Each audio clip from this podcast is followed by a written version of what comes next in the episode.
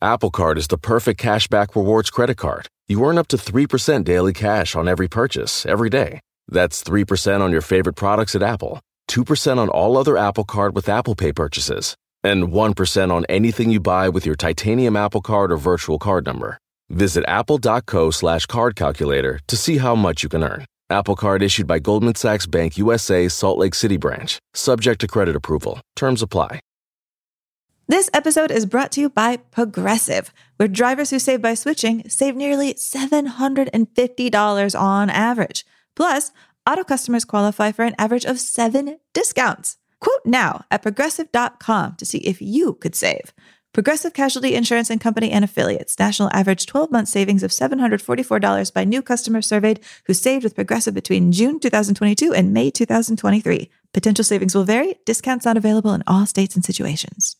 Whether you're making the same breakfast that you have every day or baking a cake for an extra special day, eggs are a staple in our diets. Eggland's best eggs are nutritionally superior to ordinary eggs, containing more vitamins and 25% less saturated fat. Not only are they better for you, but Eggland's best eggs taste better too. There's a reason that they're America's number one eggs. Visit egglandsbest.com for additional information and delicious recipes.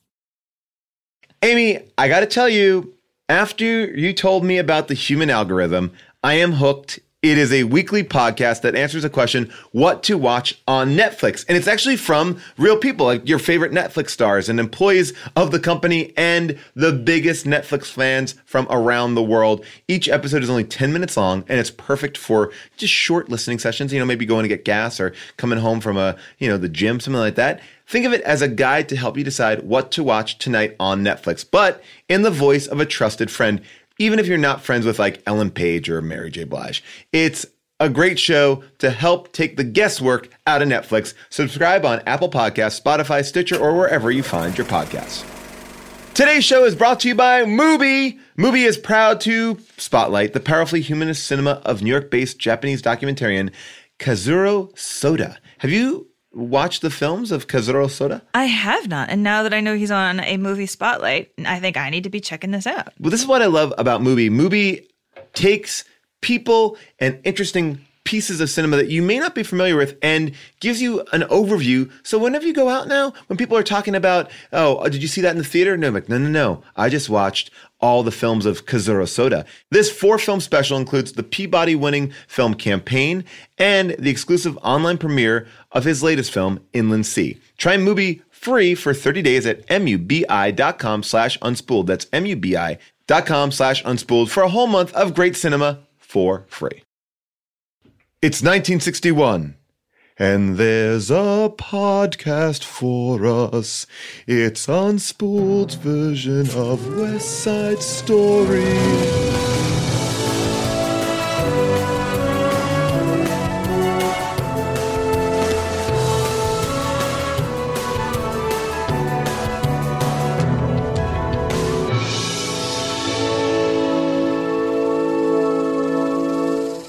Everybody, welcome to Unspooled. Unspooled. I am Paul Scheer. I'm Amy Nicholson. And this is the podcast where we look at a film from the AFI's top 100 films of all time, the 2007 list, to see if they are as good as people say, do they hold up, and how have they influenced the filmmakers of today.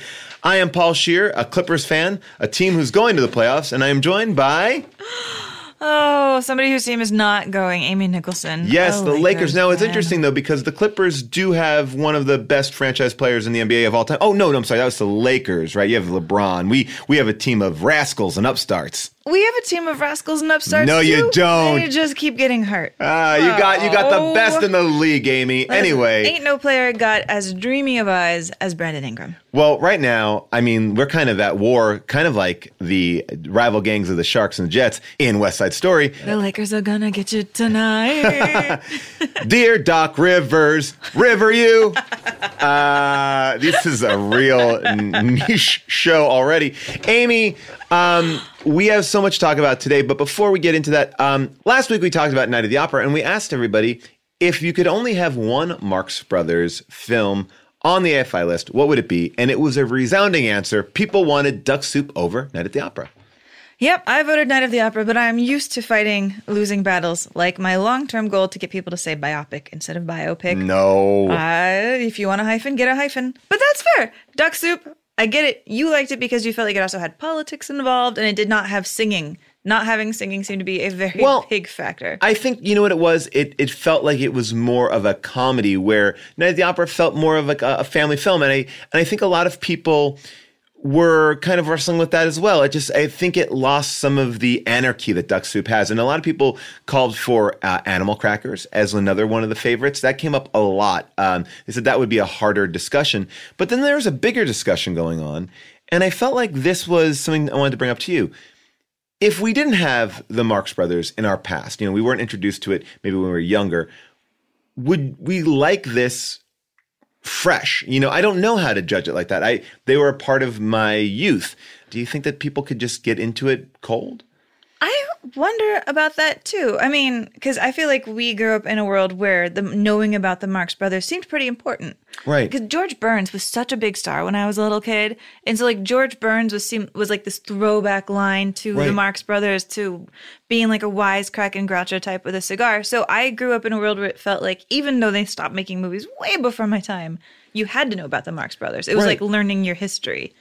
And I, I don't know if we feel that same pull today, so I wonder. But it's true. I mean, there have been so many people from their period who have sort of fallen off, justly or unjustly. You know, Yeah. Laurel and Hardy being one. And I honestly, I don't want to get yelled at, but my main memories of the Three Stooges are just playing the old 8 bit Nintendo Three Stooges game. Oh God, the worst. The best! You got to take the crackers from the clam's mouth before the clams in the soup ate the cracker. I, I do remember that game uh, well. You know, I think in the last episode that we talked about the Marx Brothers Duck Soup, I mentioned brain donors that John Turturro kind of take on the Marx Brothers. You're and always looking for an excuse to bring a brain donor. I aren't got to bring up brain donors. That and um, that and the other classic trio of comedians, the Fat Boys, in a movie called uh, Disorderlies. But I love Disorderlies. I remember Disorderlies. I mean, it's like a Marx Brothers film anyway. But Brain Donors is essentially uh, a riff on Night at the Opera, like a a true kind of lifting of the story. So you know, uh, I don't feel like I want to rewatch that, but if someone does, I'd love to hear what their point of view is on it. So Amy, the chunks. That is uh, Jordan Wold on Twitter writes, I listen to every episode of Unspooled, and I've been a fan of both of you for a long time. Um, I co-host a new show with some comedians where we visit movie theaters in LA and review them. What are your favorite theaters? Paul and Amy, this is in LA. What are your favorite theaters? Ooh. You know, the very first theater that I went to right when I moved here was the Egyptian. Oh, It was right by the old LA Weekly mm-hmm. office. It was just a two block walk away. And they're doing this huge retrospective of Werner Herzog, and Werner Herzog was going to be there. Oh, wow. So it was like amazing. And the Egyptian just kind of set this tone for me. Like, to me, that is my favorite of the old theaters. I love the Chinese. I spend a ton of time at the Chinese. I feel like I'm always at the Chinese. But the Egyptian theater here is so beautiful. They do the weirdest programming. The last time I was there, I got to see The Fly. Oh, wow. It was fantastic. So I have big ups, big ups to me for the Egyptian. I live near the Vista. The Vista is like um, a very Egyptian themed uh, theater as well. It's a beautiful theater. It, it, it's it's a different theater going experience, although they don't ice their waters. I don't understand why. Um, but I do love that theater, and they do a bunch of like fun midnight programming there. You'll see like a Ferris Bueller's Day Off or a Gremlins uh, on a midnight on a Friday.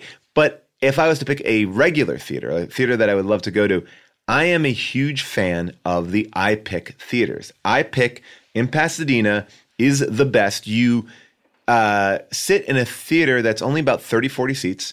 They deliver food. It's a little bit more like a high end Alamo Drafthouse. And you're in these pods. So you can even, if you want, say something to the person that you're with and no one else will be affected by your talking. Um, the, their chairs actually go almost into beds. They give you blankets and a pillow. Uh, and it's, a great experience, especially for June and I. We have two children, so date nights are kind of hard to figure out.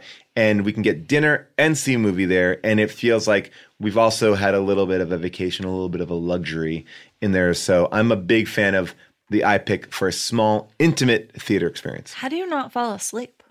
June has never stayed awake for a single film there. Uh, I I just get comfortable, and I really I think what I do is enjoy being able to stretch out and not feel crammed in because I, I think you know going to see popular films, you you're just you want to be there opening night, you want to get a good seat, and there's only a handful of like really good seats. So I I like the idea of like being in my own cocoon that has space. So I just feel like I can I feel like I'm at home and I'm fully I'm almost more attentive because I don't feel like I have to worry about anyone around me. Oh, I like that. Where do you sit in a normal theater? You know, when I go see films by myself, like when I saw Captain Marvel, uh, I sat dead center, mid, mid dead center. It's like my, you know, very classic. But then when I go see films, um, and I that section's taken, upper left, Wow. top, as high as I can go. Huh. I mean, dead I- center in middle is like my nightmare because I'm Really? like, if I had to go do anything, I'm just stuck. Like with all these people Right. surrounding me, I feel very trapped. I like that second row. You know how there's like the seats where there's the the bars kind of next to them. Mm-hmm. Yeah. I like sitting behind a bar so I can put my feet up. Oh, I mean, yeah, the bar is is kind of the sweetest spot. And I mean, you're right. If it's crowded, I'm doing an aisle every single time. I always aisle, but I have now become a afternoon moviegoer, and I love being in there. There's no one in the theater. You could do whatever you want. It feels like I'm a, a kid. Like my parents have dropped me off at the mall, and I'm like, yeah, let's do it. All right, Amy. Um, I want to see if the people who listen to Unspooled are good singers. And last week we threw down the gauntlet. We said, "Can you sing some of America from West Side Story, the movie we're going to be talking about today?" And you delivered. I mean, this is impressive. Check this out. Puerto Rico. My heart's devotion. Let it sink back in the ocean now. Always the hurricanes blowing. Always the population growing. I like the island Manhattan. Smoke on your pipe and put that in. I like to be in America. Okay, by me in America. Everything free in America, por espacio in America.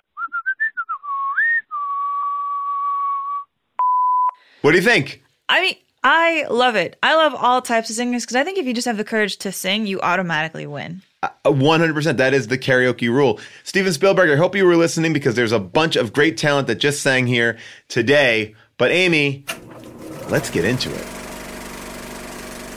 The year is 1961. A dozen eggs cost 30 cents. Yuri Gagarin becomes the first human in space. South Africa becomes an independent republic. And the first Six Flags theme park opens in Arlington, Texas. Pampers were introduced as the first disposable diaper.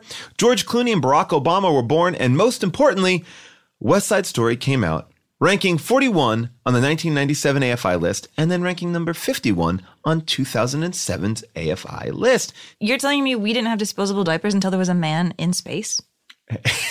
Yes. Wow. I mean, I would look at it differently. I was like, we didn't have disposable diapers until Six Flags opened a kick ass theme park because people were shitting their pants on those roller coasters. They needed those disposable diapers. No, man, the diaper game is is very real. And people who look, I appreciate what you're doing for the environment. You are champions if you're using like organic real diapers and a service comes and they take it away from you. You know about that, right? No, I don't have to know about that. No, well, there's a service. You can get like cloth diapers and you got to clean out the stuff and you can put it in a bag and they come and thank God for them. Thank God for them. I mean, I have a shirt with Yuri on it that I bought in Kiev because he is Ukrainian and they take a lot of pride in that. Uh, but I guess I should swap it out for diaper guy or Mr. diaper diaper Mr. lady. Pamper, Patty Pampers. Patty Pamper. Hi. Oh, let's talk about West Side Story. yes, who's in it? What it's about? West Side Story. It is Romeo and Juliet transplanted to the west side of Manhattan. You have Natalie Wood as Maria. She is a member of the family known as the Sharks. The Sharks are a Puerto Rican gang. She falls in love with Tony. He is an ex-ish sort of adjacent member of the Jets, and uh, they fall in love. And as you know, in Romeo and Juliet, this does not end well. Well, you know, it's funny you say that because this is the first time I've ever seen West Side Story uh, on screen or in the theater. That's amazing. never have seen this film. And I think, you know, I had a lot of preconceived notions. I actually wrote down what I thought it was about before I watched it because I had an idea and I just wrote down Romeo and Juliet, but no one dies. And I was wrong. um, I don't know why I avoided this movie. I think I avoided it because whenever I've seen still images, it looked like all the things I don't respond to well. It looked like very stagey, very fakey. And I mean, what a mistake I made because, spoiler alert, uh, I went into this movie kind of like, meh, eh, West Side Story, and then have left it going, I think this is the greatest musical ever made. And this version of it is maybe one of the best musicals I've ever seen on screen. This is major because we, we've already talked about Singing in the Rain. Yes. I think that Singing in the Rain is fantastic and it's such a great, fun musical that I think is really rewatchable. But this accomplishes something that I feel like musicals often don't do. Don't come at me, Twitter. But I feel like the drama, the detail, what it's talking about, the way that the music is executed, the way that the dance kind of comes alive, it's it is a more comprehensive piece. Like if you're looking at both of them, I think Singing in the Rain is fun, it's splashy, it's everything that I love about a musical. I love musicals. And when I saw this, it's like, wow, you could do so much. And they were doing this in the 60s it's commenting on society it's doing these like different musical choices. And you know yes it has a simple plot. I was going to say this is essentially for you like titanic without the boat And a lot more people don't die. a lot more people don't die yeah uh, oh, well, uh, but you did you how do you manage to be a complete West Side virgin? Because I remember even before I saw this movie, knowing the "I Feel Pretty" song. I think from Saturday Night Live. I feel like there was a skit where the Bride of Frankenstein comes to life. It might be Gilda Radner, Right. And she starts to sing the song, and that was my first sort of gateway. Well, I think what blew me away about this movie was I knew all the songs, did not realize that they were all from this. And I was like, wait, every one of these songs I know. I mean, this is a, a hit factory of songs. I mean, it, cause I think when you think of like old musicals, you know, you think of like, I don't know, like My Fair Lady or Oklahoma, which have like some great numbers in them, but it's not from beginning to end kind of rich and full. And, and also they seem a little bit sappy. And this, is I think just so full and and visually stunning. I mean, from a directing standpoint, from a musical standpoint, from a dance standpoint, it really kind of blew me away. Ah, I mean, I will say that when this movie, or even before this, when this play came out on Broadway, it was sort of seen as the anti My Fair Lady. It was seen as like, here we have all these gigantic Technicolor, beautiful musicals that are sort of fantasy, like step into this world, get away from living in late 1950s America. And then West Side Story was like, no, really be in it. The way that we keep thinking is brand new whenever somebody else does it. We're Right. like, Rent. Oh my God, this is a brand new thing. Right. But this was like the Rent of 1957, I think the year was. Whenever you see this kind of movement forward in Broadway, it's always because someone's subverting the genre. I mean, you could look at Hamilton and and and the impact that caused. I think so many people went and are still going to see theater because they revolutionized it. Book of Mormon did it in a in a comedy way. They kept a lot of the Broadway tropes, but they pushed the material out in a very big way. And I think it's you know it's kind of filthy Book of Mormon, but it's also very accessible. And it's I love Book of Mormon. I do too. Uh, you know, it's interesting. Sondheim wanted West Side Story to be the first musical with curses. You know, so at that song with Dear Officer Krupke, it was going to be like, Dear Officer Krupke, fuck you. And then I think there's a line like where the Jets are singing a song. It's like they spit in your face, and it was supposed to be like, you know, they shit in your face. But they realized they couldn't release the album across state lines with profanity in it. So they pulled back from that and kept it a clean version. Whoa, and even in the movie, you see such intense cleanness. I mean, these dudes almost come to blows because somebody tags sharks stink. Like, stink. Oh, yeah. How dare you? it's a real tough juxtaposition that they're going for in the movie. And I think that was why I was a little bit hesitant as it first started because, you know, you're seeing New York City, real New York City, and you're focusing on this gang and they're supposed to be intimidating, but, you know, they're doing that like snap thing. And then they go into essentially ballet, you know, and it's a juxtaposition of images that I think is hard to kind of like, am I afraid of them? Yeah, there's a lot of pirouette battles in here. I Yes. pirouetted you. I pirouetted you. But then it all kind of comes together. And in that scene, not to jump fully ahead, but you know, they do a rape scene through like dance and you're like, and it has weight, but it takes you a second, kind of like watching Shakespeare, to adjust your point of view to it. Because it, at first, or if you're just looking at it in a very passing glance, it seems comical. It it it just seems like that's not worth my time or energy, and that's why I think I avoided this movie for so long. Yeah, and that's exactly why I love musicals. Is they say like, meet us here. Right. You're gonna meet us at this point, and you know, if you're gonna come in on this couch and just be like eating your popcorn and rolling your eyes, like, oh, real gang members don't pirouette at each other, Right. You're never gonna enjoy the movie. So I like that they just sort of set a tone right away. Yeah. But, it, but to, I mean, to kind of what you're saying is, you know, in the modern era when we have violence, you know, less violence than we might hear about on the news, but violence. Mm-hmm. This idea of a film where like the gang members like, oh no, one person has a knife. It's like, you know, Right. We also have to meet it like kind of in the past too, in the idea that these guys were considered really dangerous and that dudes with little ducktails who look like, you know, the old men in my neighborhood when I was a kid. Right. Like charming, sweet, and quaint were scary. You know, or, or at least we're supposed to be slightly scary. And so I guess we should talk about the history of this a little bit, you know, because when West Side Story was created, well, it was actually going to be called East Side Story. Mm, did you know about this? I did not know that. Yeah, you should maybe jump in here a bit because, like, I'm not a New York person. You're a New Yeah. York person.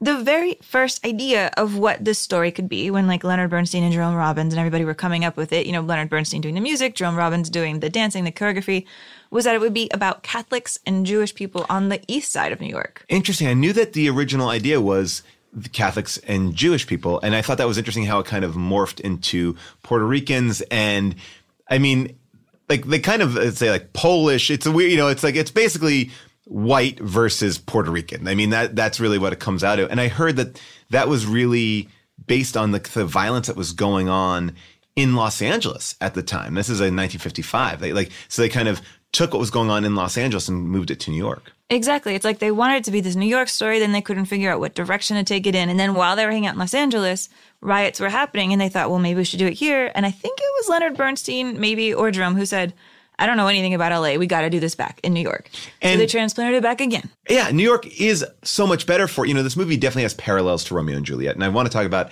adaptation a little bit later. But I thought what was so smart is keeping that idea of two kind of separate classes of people. And in New York City, you can see it. It's a city that's literally broken up. You know, Chinatown and Little Italy and you know Wall Street. There's just sections that can allow you. I mean. We all know the Warriors did it best, uh, you know, that have different people kind of warring against each other. And I thought that was a great backdrop for it. I can't even imagine what the 1960 Los Angeles looks like that would have any kind We're going to get in our cars and drive over to start trouble with this other neighborhood over there. We're going to be stuck in traffic about it. I mean, you Get need- me to Anaheim.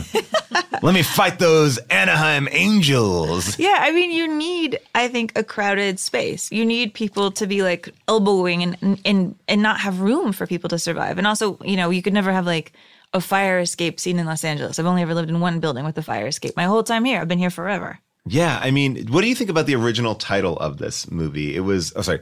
What do you think the original title of West Side Story? It was called Gangway.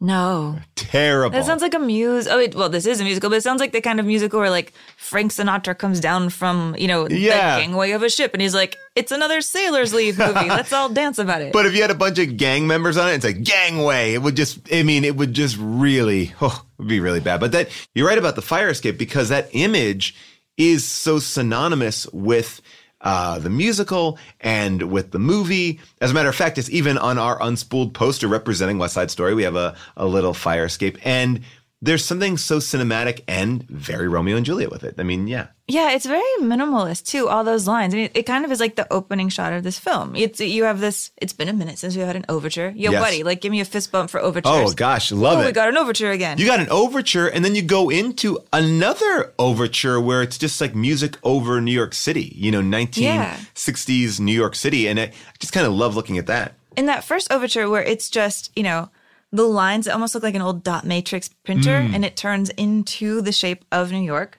is super cool. Yeah. It's not that long of an overture either. It's sort of like just long enough to really get you in the zone. I don't think we're like in Ben Hur, like really sit down and shut up territory. Yeah, it, it's interesting all the stylistic choices that are made because, in many respects, it seems to be on the cutting edge of, you know, cinematography and color. And, you know, it's doing all these different things, but at the same time, it's doing something sort of so basic, you know, with ballet and opera voices and very big kind of performances. It, it's the whole movie is really, you know, I know I talked about the beginning, but it's all about juxtaposition. It's you're kind of mixing and matching styles, even the singing styles. The gang of the Jets kind of sing in a more you know, uh, doo-wop style, and then Yeah, you know, a little more like not staccato, but like da da da da da da da da da. Yeah. And then the Sharks, you know, definitely embrace more of a, a Latin America kind of, you know, energy and, and music influence. Yeah, I mean, let's start with just even like the sound of the tone because I cut a little bit out of that opening echo because Mm-hmm. we go from this song of just this medley of being like, oh yeah, we know every single song in this musical. It's like all, it's all the hits, it's all the bangers. Yeah. To this kind of creepy, almost like you're at the beginning of a western, right? You just Yeah. hear like these echoes in the streets. It's like, where's the sheriff going to come out at? And you hear this kind of fascinating, simple instrumentation and whistles. Let's take a listen.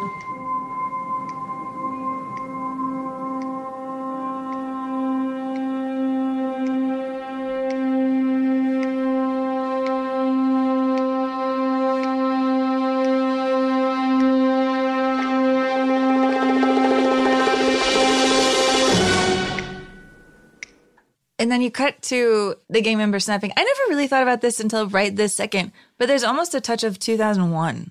I could almost imagine a world where Kubrick heard that swell of music and he was like, I want a little bit of that. Well, what you said about the Western really just resonated with me because this film has a lot of same ideas. You know, it's sort of like this rumble is going to happen. This, you know, the good guys and the bad guys, although it's a little bit unclear about who's who because depending on what side you're on.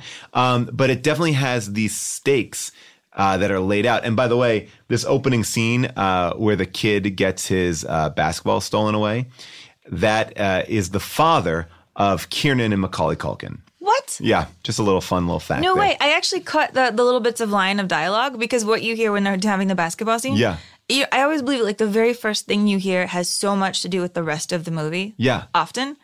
And what he's saying is basically kind of like the end of the movie. Here, take a listen.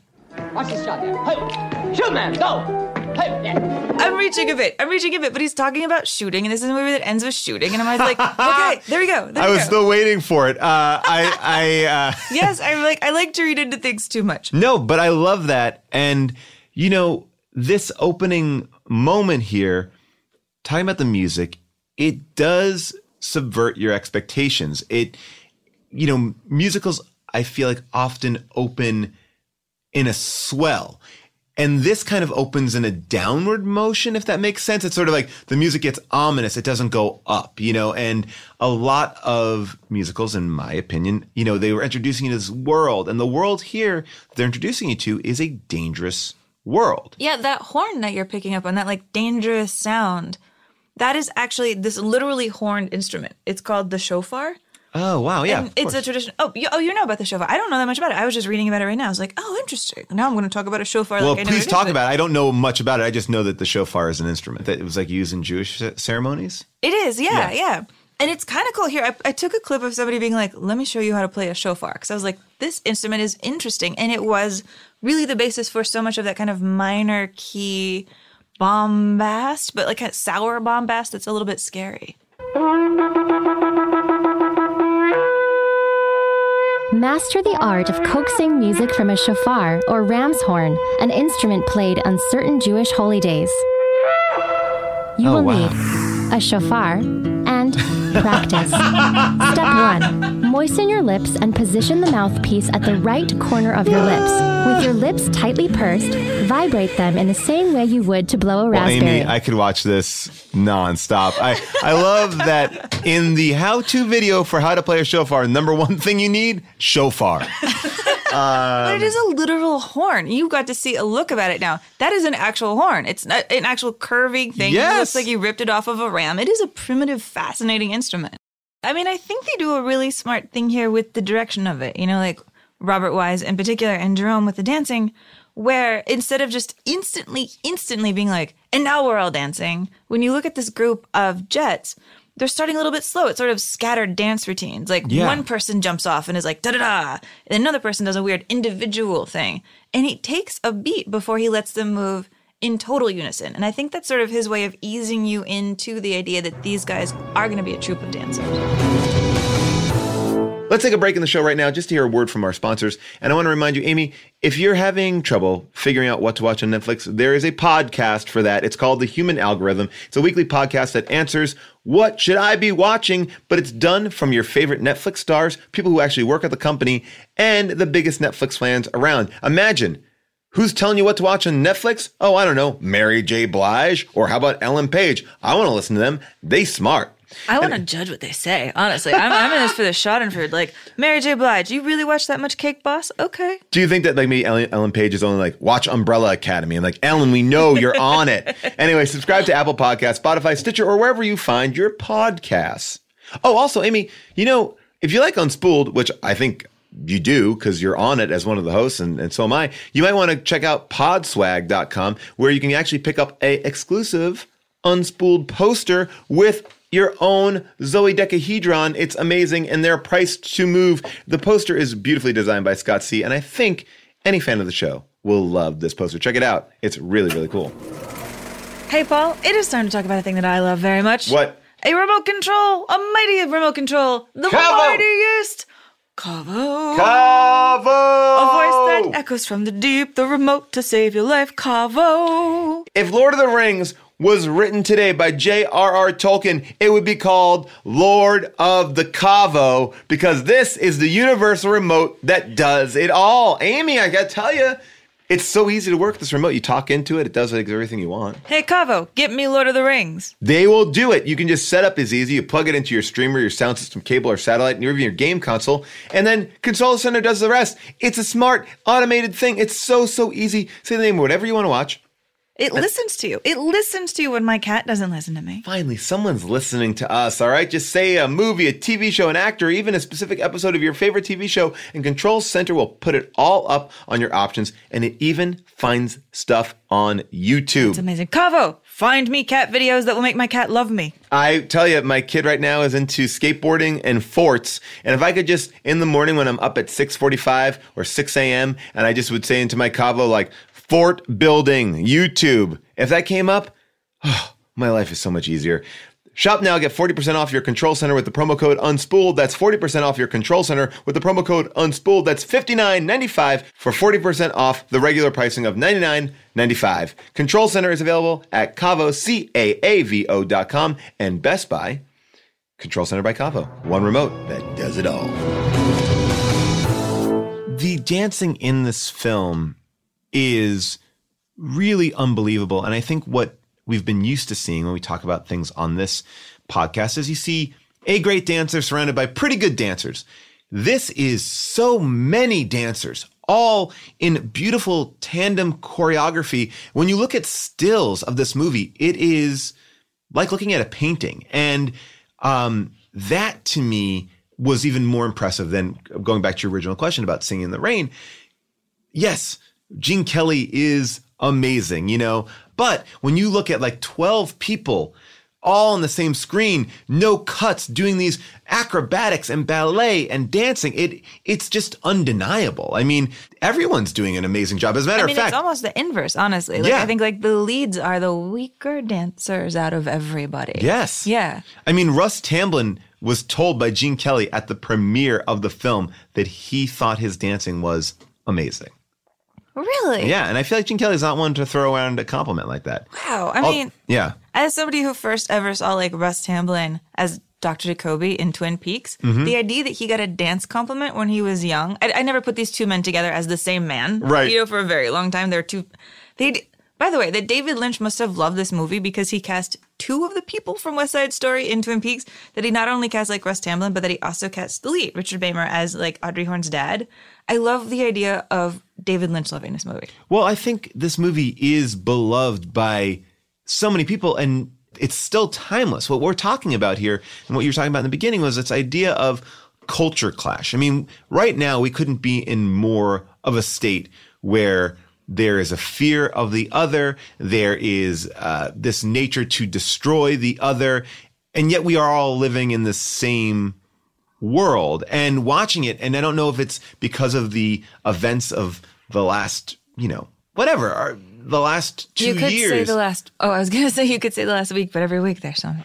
it just really connected to me because it's a smaller story, but it's speaking to this larger issue, you know, and, and, and love and trumps all because these two people connect. You know, they connect because they're actually looking past, and you know, it's a, whatever, it's a very simple idea, but it's a good idea to see. It's a nice idea to see because it is dealing with a subject that hasn't gone away. I mean, Oklahoma, and not to keep on like bashing Oklahoma. Yeah, I'm, get, I'm getting a little touchy here as this person. Look, I love it. University Of Anything, all right, let's Go say on. anything goes. You know, my fair You lady. say cats, but you're gonna probably love cats when cats comes out. No. Ah. Uh, but, you know, I, I think that those topics just feel like they're a little bit more rare. You know, if you look at like the best movie musicals, you know, I think people are talking about Grease. You know, there's no real big thing Ugh. going on. I love Grease. Grease is fine. I'm not You a know, Grease person. Sound of Music, yes, they kind of deal with World War II and Nazis, but not to an extent that's overtly. It's not a. It's not a movie about you know uh, concentration camps. You know, it, it, it's it's it's light. It's light. Uh, it's you know very much Mary Poppins esque, and then Mary Poppins, another one. You know these. You know Wizard of Oz. These are movies that don't really deal with anything, you know, and this movie, I feel like watching it now, it's like, oh, it feels just as important as it probably felt when they were making it in the 60s, you know, representing what was going on in our culture. I mean, I would say, I Mhm. would say that it doesn't deal with it incredibly deeply. To be honest, to be to be legit, to be legit. right. You but in 1960, for a big budget movie, don't you think that that gets a little bit of cred for that? to attempt absolutely you know and to give you know to me like the stand-up person in this film is like hands down eight million times over a hundred percent rita moreno as anita to Oh. give like to let a rita moreno to give her this role that lets her be the first puerto rican woman to win the best supporting actress oscar hell fucking yes to like a million times and because of it because of that relevance I totally get why Steven Spielberg is remaking it again. And I'm now loving this, like that we are having this slow motion conversation of putting into context all of his fight against Netflix, because maybe he's like, this is my goddamn next Oscar. But yeah, I mean, it's not really super, super deep, I think. I I respect what you're saying, but I also feel like based on the time when you can't even use cursing, you can't show anything to take a musical to tackle an issue. And even if the the end result is love conquers all or you know just you know in the immortal words of Peter Farrelly, just talk to each other, you know, and and I agree. Like I don't think this movie is green booking it, but I do think it's interesting that they're showing because it's not at the end of the the end of this movie. Spoiler alert: it doesn't work out. It's not like, hey, you're cool, we're cool, let's go off and live. No, this is going to continue. This is not, you know, this is a a day in the life. I agree with you. It's not going into it. I know Spielberg wants to uncover more of that. I was reading an article with Tony Kushner. He's like, you know, we really want to explore what was going on culturally in the 1950s when we do it. They're going to do a much more closer adaptation to the stage version, not a remake of this film, which is very different. Yeah, I mean, the idea of giving Tony Kushner from Angels in America like a lot of trust, I like that a lot. I do too. And I think if this is a first step and this movie is winning and letting people, even though, and I know we get into this all the time, majority of the actors here are not Puerto Rican. They're wearing makeup on their face. Rita Moreno has to wear makeup to match the makeup. Oh you know, she's basically saying like, but I am, I, I am this. And they're like, no, no, no, you need to wear more because, Yeah, you know, and all the white guys have a shade of blonde that does not exist. Absolutely not. Yeah, I just want to talk one second about Rita Moreno. You said, you know, you what you love about this is that she won the Academy Award, and you would think that after winning the Academy Award, she goes off to work in Hollywood. You know, for a long, long time, she steals this movie. Take a listen to this. I didn't do a film for seven years after West Side Story. I won an Oscar and I won the Golden Globe, and uh, no movie for seven years. I finally went to audition. I was desperate for a uh, featured role in a, in a movie seven years later. And I went into the uh, director's office, and he was surrounded by his minions. And uh, it's my favorite show business story. And I said to him, and I worked real hard on this script. And I said, I can't wait. I had the script, the scene in my hand. I said, I can't wait to do the scene for you because I think I have a real handle on it. And I worked really hard on it. And he looks at the script, and there's this awkward silence. And he says, he was English. He says, Oh, no, darling, no. He says, uh, This isn't the, ro- the role we wanted you to read for. what we brought you in for was to read for the Mexican whorehouse madam. Oh. oh my god! Isn't that crazy? That is insane. So- because I don't know how you could watch West Side Story and not be like, me, Rita Moreno is a the MVP and b the most vivacious, amazing, creative, fantastic performer in the world. I mean, I know that she was a little bit mad that she felt like her Anita, her accent had to be exaggerated. She felt like she was a bit of a stereotype, but she just owned this movie. And here's where I'm going to come out with like the point two of our Searchers episode. I still don't like Natalie Wood, and I think she's terrible in this movie. And I oh my was- god, if Natalie Wood was replaced by Rita Moreno, Yes. even if Rita Moreno's too old, I don't care. This movie would be like not only uh, the one of the great movies, it will be the best movie. Um, I don't disagree that Rita Moreno could have done Maria, but I changed my opinion on Natalie Wood a little bit. How? I thought that she captured something that had a little bit more energy. Look, our two leads are boring. I mean, ultimately, they're not the most exciting leads. You know, you're you're more connected to the other characters. Yeah, Anita and Bernardo. like Yes, boyfriend. exactly. They're fantastic. And you know, and I and I will also say that I liked uh Riff. You know, Yeah. uh you know, there there are fun characters here and I think Riff's girlfriend, even. I like her. She's I- sassy as hell. Can we hear a little bit of Riff's girlfriend? I would just, I just, I just, just to enjoy the pleasure of hearing Graziella talk. An American tragedy. Pow! Oh, poo. Oobly poo. And then look, when uh, your sharks come, you chicks cut out, huh? We might, and then again, we might not. This ain't kid stuff, Graziella. I and Velma ain't kid stuff neither. Are we, Vel? No, thank you. Ooh. Oobly ooh. And you can punctuate it. Ooh.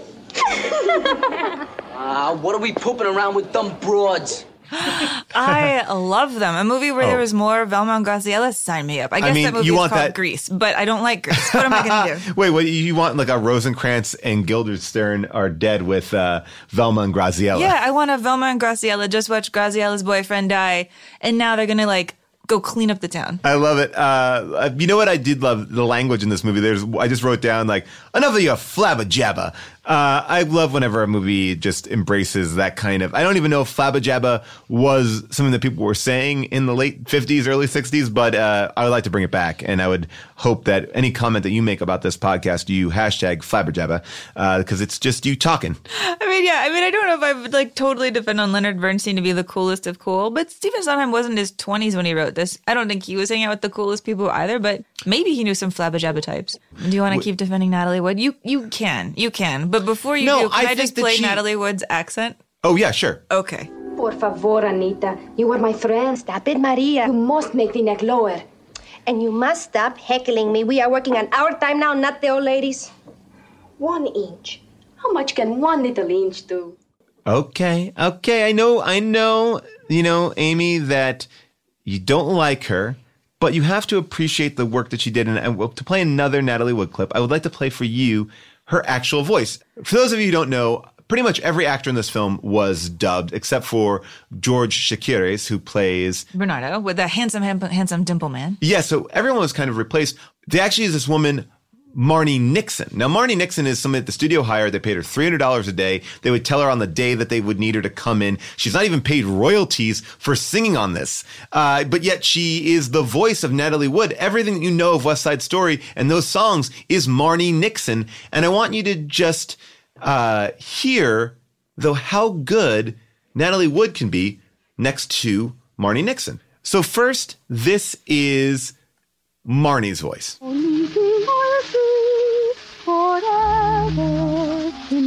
Now, this is Natalie Wood's voice. in my words and in everything I do.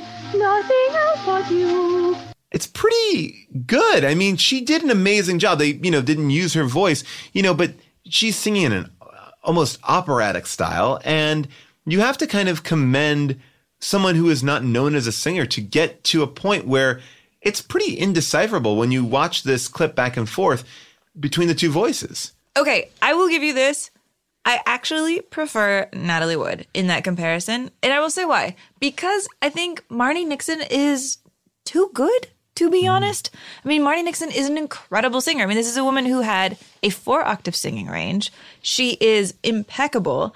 And I almost feel like that voice is too good for I a agree. 16 year old. You know, when it comes in and it's like, it's me, Maria. I'm like, that girl doesn't sound like that. That is not who this girl is. Well, I mean, yeah, this we're- girl's a teenager. Well, I mean, well, let's use the word teenager lightly. I mean, this movie is taking a lot of liberties with the ages. I mean, at a certain point, uh, some of our teenagers look like they're contemporaries with some of the adults in the film. I mean, especially Bernardo. I'm like, you in high school, bro? I don't buy that for a second. Uh, I mean, that is fair. Actually, you know what? Maybe this is a moment to take a listen to the new Maria. oh, The new Maria, the new Maria, she is an actual teenager in the Spielberg movie. I appreciate that he cast a teenager. Her name is Rachel Zegler, and this is her singing a song that I think we all know pretty well. wow.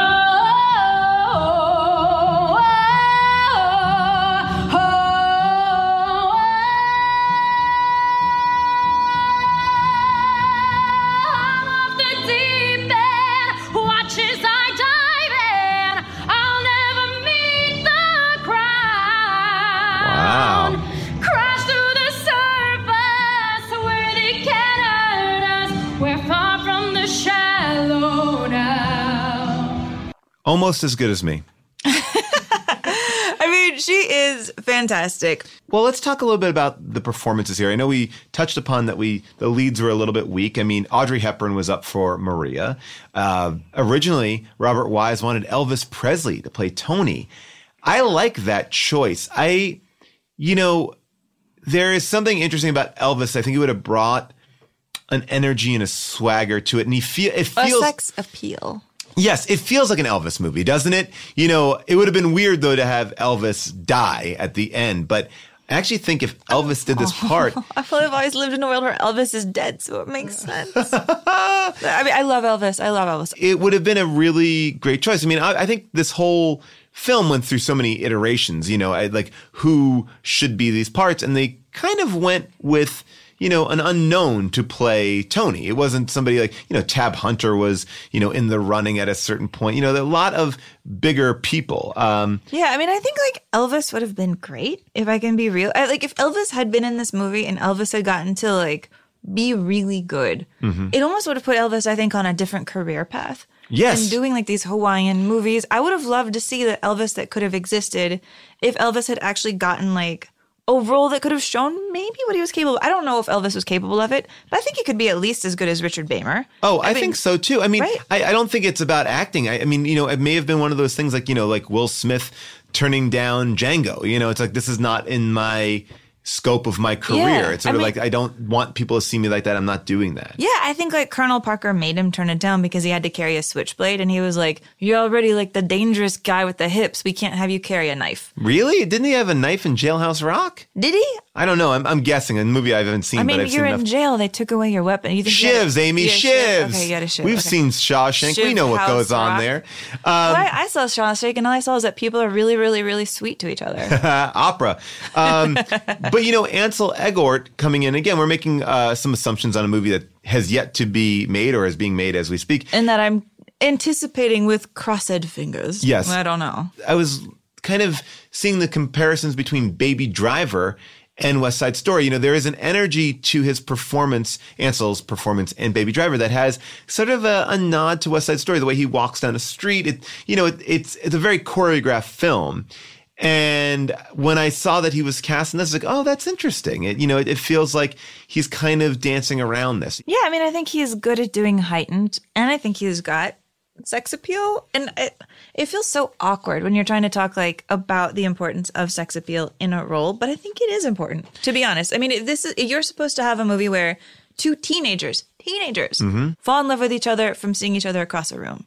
Well, let's go to what is most in recent memory, and you go like DiCaprio and Claire Danes and Romeo and Juliet. I mean, that's a movie with a lot of sex appeal. That is a musical. That is this, you know, kind of fever dream of Romeo and Juliet, and I think it it can work.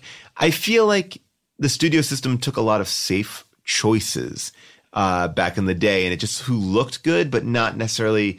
I feel like the screen test wasn't perfected. They couldn't find what was missing, you know, from that. Yeah, I mean, listen, I want to be very clear as the person who loves a lot of 90s movies that I am not saying that Romeo plus Juliet, the Baz Luhrmann version of Romeo and Mhm. Juliet, should be on the list instead of West Side Story Right. at all. I, I'm not saying Sure. that. But I am saying I do think those two leads are actually a better cast.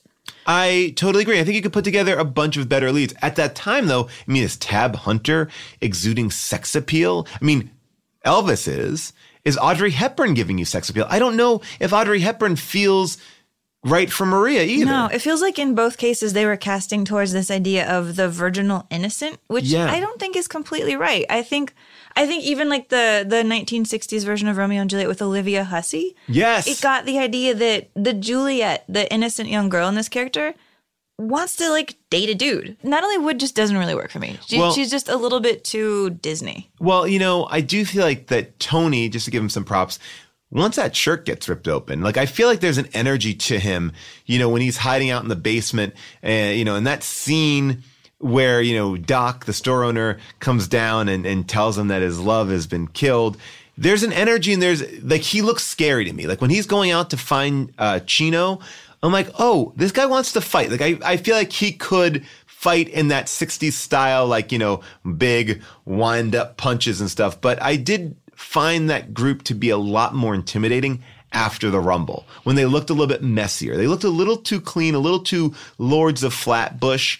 Uh, but maybe, I mean, again, I'm not alive in that time. Maybe that's what the gangs look like, you know, and maybe I'm picturing something a little bit different. You know, they don't look intimidating to me, but I felt like that transition into night and into the fight felt like, oh, okay, Yeah, I mean, I these guys can fuck with each other. I think the camera work is doing a lot to make them seem more intimidating Mhm. too. You know, because you've got these low angles, you've got the guys coming right at the camera. They're coming Yeah. straight at you. They're looking at you in a lot of cases.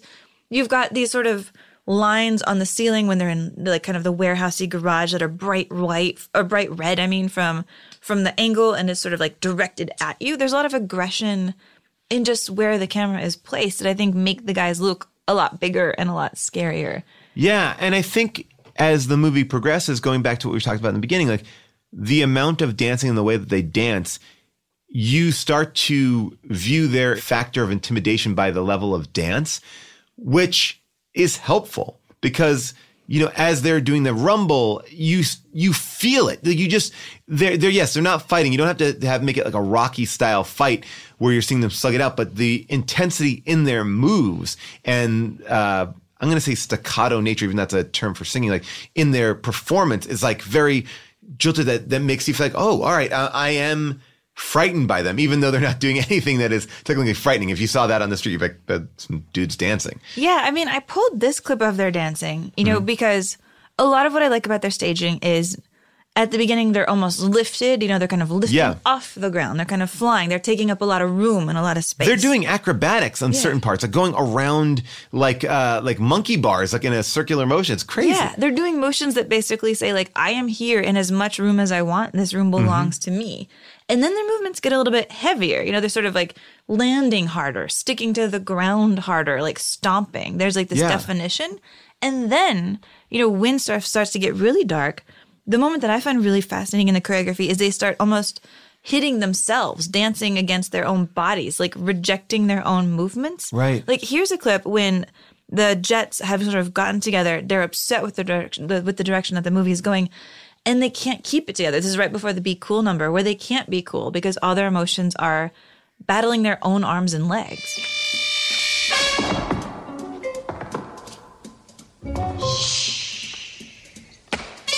Cool it, eh, A-Rab. Cool it, cool it. go, go, go.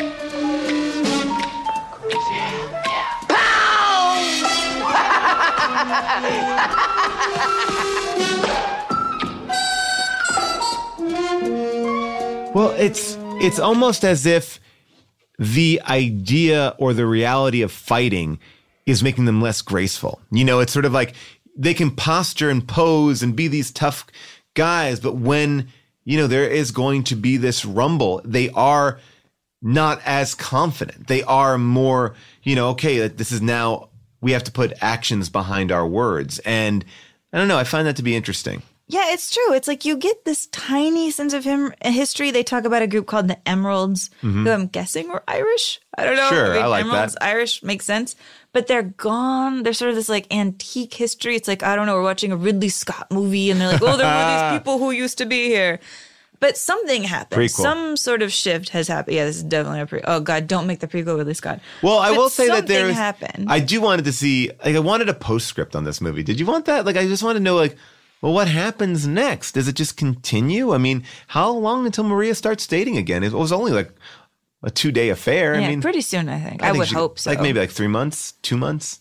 three months is like a good morning time All in right. high school. Like I gave it three months, and now it is time. But but yeah, like you're as hard as this group sort of seems like they're trying to be. Mm-hmm. The idea that they fall apart so quickly, as you're noticing and like pointing out, makes it seem like they actually aren't that used to violence. Yeah, they're a gang of people that are writing graffiti on walls. They're You stink. Yeah, they're high school kids. They're not adults. You know, like those fights aren't as extreme as something that goes on when you're an adult. Um, and it is hard to remember that they're not adults because they look well, so that's adult. the tricky thing. Yeah. I mean, at least like the girl who's cast in this upcoming one, she definitely looks like a teenager. Absolutely. Ansel Elgort is does Not not, teen, really, yeah. but like also that's because I've just seen him play a teenager for so long. I know he's not a teenager. I don't. Maybe he can play a teen. Yeah. Maybe they'll just make it where Tony's like the older cool guy, which also works. Like I, was, I, I don't mind that. Yeah, and then he's not that old. He just didn't go to school or what. You know, he's like he's like a 23 year old dating a 16 year old. You're like not cool, bro. You're not like the coolest dude on the block, but okay. let's talk about the music here. And you mentioned Sondheim was a young guy when he came to this. You know, he didn't even want to do this. Um, he, you know, he was just basically this young kind of upstart. But uh, Hammerstein, who you know was behind uh, all these bigger musicals, said you got to do this. This is something that will make your career. He was like a mentor kind of. Yeah, and this is kind of his relationship. Hammerstein do Oklahoma? Yes. Are you gonna take back your I- Oklahoma? Look. I was in Oklahoma. I like You Oklahoma. were in Oklahoma? Uh, or I sang a song from Oklahoma. I did something with Oklahoma. I can't Oh. remember exactly. I. I actually don't know a thing about Oklahoma, so I don't get to like defend it so Definitely much. saw it on stage on Broadway. Really, I will Yeah. say when you go to college in Oklahoma, nobody ever makes you watch Oklahoma. It just I'm- doesn't come up. Yeah, I'm once. glad. So here's Sondheim talking uh, about his relationship with Leonard Bernstein. He was very fond of changing my lyrics. If I would write something and then he would change them and say, "Wouldn't this be better?" And Really? Then we'd yeah. And then we then we would argue. I was 25 years old. You know, he treated me like a kid. He treated me very nice and very well, but it was always the, that condescension was there. It took a long time before he accepted the fact that I was my own man.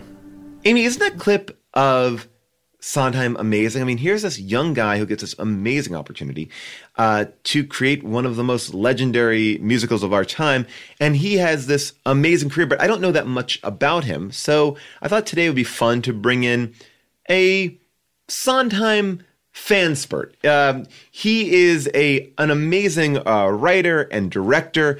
Also has a brand new show premiering on Broadway. That's right, at the Winter Garden Theater. It's Beetlejuice the musical. Uh, if you have not seen Gutenberg the musical, his first musical, uh, you got to go find it. It's it's just fantastic. He's a writer for shows like Broad City, Wrecked, Silicon Valley, Playing House. All around great guy. Please welcome Anthony King. So the first question I'm going to ask is just completely huge because I feel silly. I don't know more about it. But what is the deal with Sondheim? Why is he so beloved? What is his thing? I think, from from my point of view at least, he came about like his mentor was Oscar Hammerstein from like Rodgers and Hammerstein, and, and Rodgers and Hammerstein were the first kind of people to take musical theater and say, what if the songs helped tell the story? Okay. And it wasn't just and it wasn't just a funny play with songs. Sondheim, I think, took that and went, what if musical and it was kind of known as musical comedy at, at, at that time. What if you could do shows about adult issues and complex issues and uh, not pander to an Right. audience uh, and just tell love stories? Uh, and so that's what Sondheim did, collaborating a lot with Harold Prince, who is a director and producer, and and many different book writers. And a lot of his shows, when they first came out, flopped. But over time, he's become revered as you know probably the greatest uh, musical theater writer. I mean, there's people will fight you on that, but he's definitely one of he's probably the best lyricist for sure. I think most would agree. And it's because like his lyrics are a little bit more complex, right? As a singer, he's a tough person to kind of master. Am I right in that? Yeah, I mean, there's people who think his music is actually not very good. Okay. Uh, and there's a lot of debate on that because I think his lyrics are are it's hard to argue how incredibly brilliant they are and what he does in a lyric and how how poetic it is without feeling po- poetic. Uh, his music can be a little mathematical, Mm-hmm. uh, not always the most melodic, soaring music, and so some people criticize him for that. But I, I, I mean, Company is one of his shows. Assassins is one of his shows that are two of my favorite shows on earth. So I, I don't fully agree with that. I mean, I've heard that even he would agree with it on West Side Story that he thought that his lyrics could been could have been better because it was one of the earliest things he did for real. Yeah, I was. I mean, I always think about it on West Side. West Side Story was Jerome Robbins, who is you know renowned choreographer director.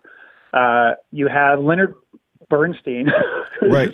you know rena- internationally renowned composer. Arthur Laurents is writing the book, and Leonard Bernstein was writing his own lyrics, but they weren't kind of up to. They weren't very good.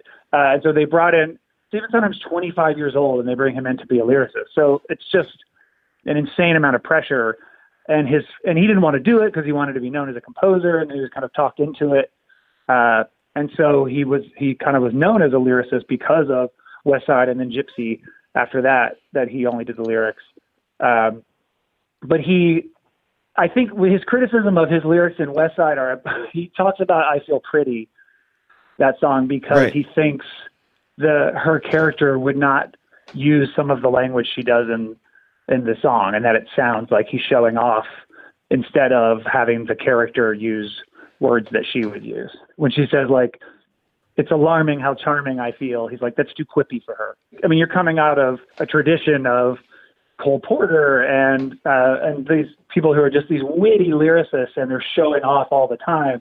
And on some level, Sondheim was going, yeah, I can show off, but and and he does in like America. Those lyrics are completely him just showing off. And he said that it's the same thing where it's like uh, Anita probably wouldn't use this this language, Right. and so later in life he was like, these are not good. I should, I did I didn't do a good job. Am I am I wrong in saying that of all the shows that he's been associated with, that West Side Story though is the most um, singable in a way, you know, or the one that is like in our in our in our minds more. You know, obviously he's done a lot of big shows, but uh, every one of those songs seems like a hit in a way. Oh yeah, and I think so much of that is Leonard Bernstein. I mean, Right. I, he, I think just he comes from that orchestral background, and so the, these songs just take off and became standards. Now, I've heard that he wasn't even so much of a musical theater guy in his own influences that he loved movies more, which kind of makes sense with what you're saying about him being into the psychology of the character. That if you asked him what he really loved, he would have just said Citizen Kane. Yeah, he was. He's a big, uh, especially weird movies. He's also a big puzzle guy, uh, and so I think for I think for him, in just reading him talk about his own writing, it is about like looking at the psyche of a character as a puzzle and kind of how can you unfold that in lyrics, which are their own puzzle because they have to rhyme, and you need also in theater you need the lyrics to hit people in a way that they actually understand what you're saying. It's not like pop music where it can just kind of wash over you, and on the third listen you're like, oh, that's what they're saying. Uh, you have to get it in one listen, and so it, it just puts such a uh, parameters on what you write. Well, Anthony, I wanted to ask you a question. You are not only a talented actor and a writer, but you also have experience in this world, in this in this Broadway world, in this musical world. You know, uh, you created, uh, you know, Gutenberg the musical, and now, right now, uh, Beetlejuice uh, the musical. And what was that like? I mean, you write, you wrote the book, you and Scott Brown, and you both did uh, Gutenberg together as well. But you're now working with, uh, you know, a composer and a lyricist as well. Like, what is that collaboration like? It's really fascinating. There's nothing else like it that I know of, and uh, because there is this question at all times of are you telling this what's the best way to tell this moment of the story is it through book or is it through song is it through a, uh, you're in the middle of a song and then someone speaks in the middle of that song and then it, what are you're always going back and forth about those things and how an idea for a song can change the story and how story leads to the one who need a song that serves this emotional moment or this plot point. and so it's a really fascinating collaboration between kind of different languages in Right. a weird way uh, and it's very fluid. It changes a lot because you can have a song that works or a song, and then that changes the story. But then if a song doesn't work, all of a sudden you're kind of back in the minds of figuring out, well, maybe this should not be a song, or maybe this scene that isn't working needs, should be a song. And so it's a really uh, tough collaboration, but it's a very, it's really rewarding when it all clicks into place. Are you all, and this is a naive question, but are you all like in a room, like a writer's room, or is it something where it's like you're working independently and then you're watching a show and then you're kind of convening afterwards, like a, a sports game or something like that? Well, we wrote, I mean, we were unique in that I live in LA. Scott Brown, who wrote the book with me, lives in Massachusetts. And Eddie Perfect, who's writing the songs, was in Australia. Oh, wow. So we would all write separately and email and send each other things and then get together and kind of put it all together and feel it on its, you know, on its feet.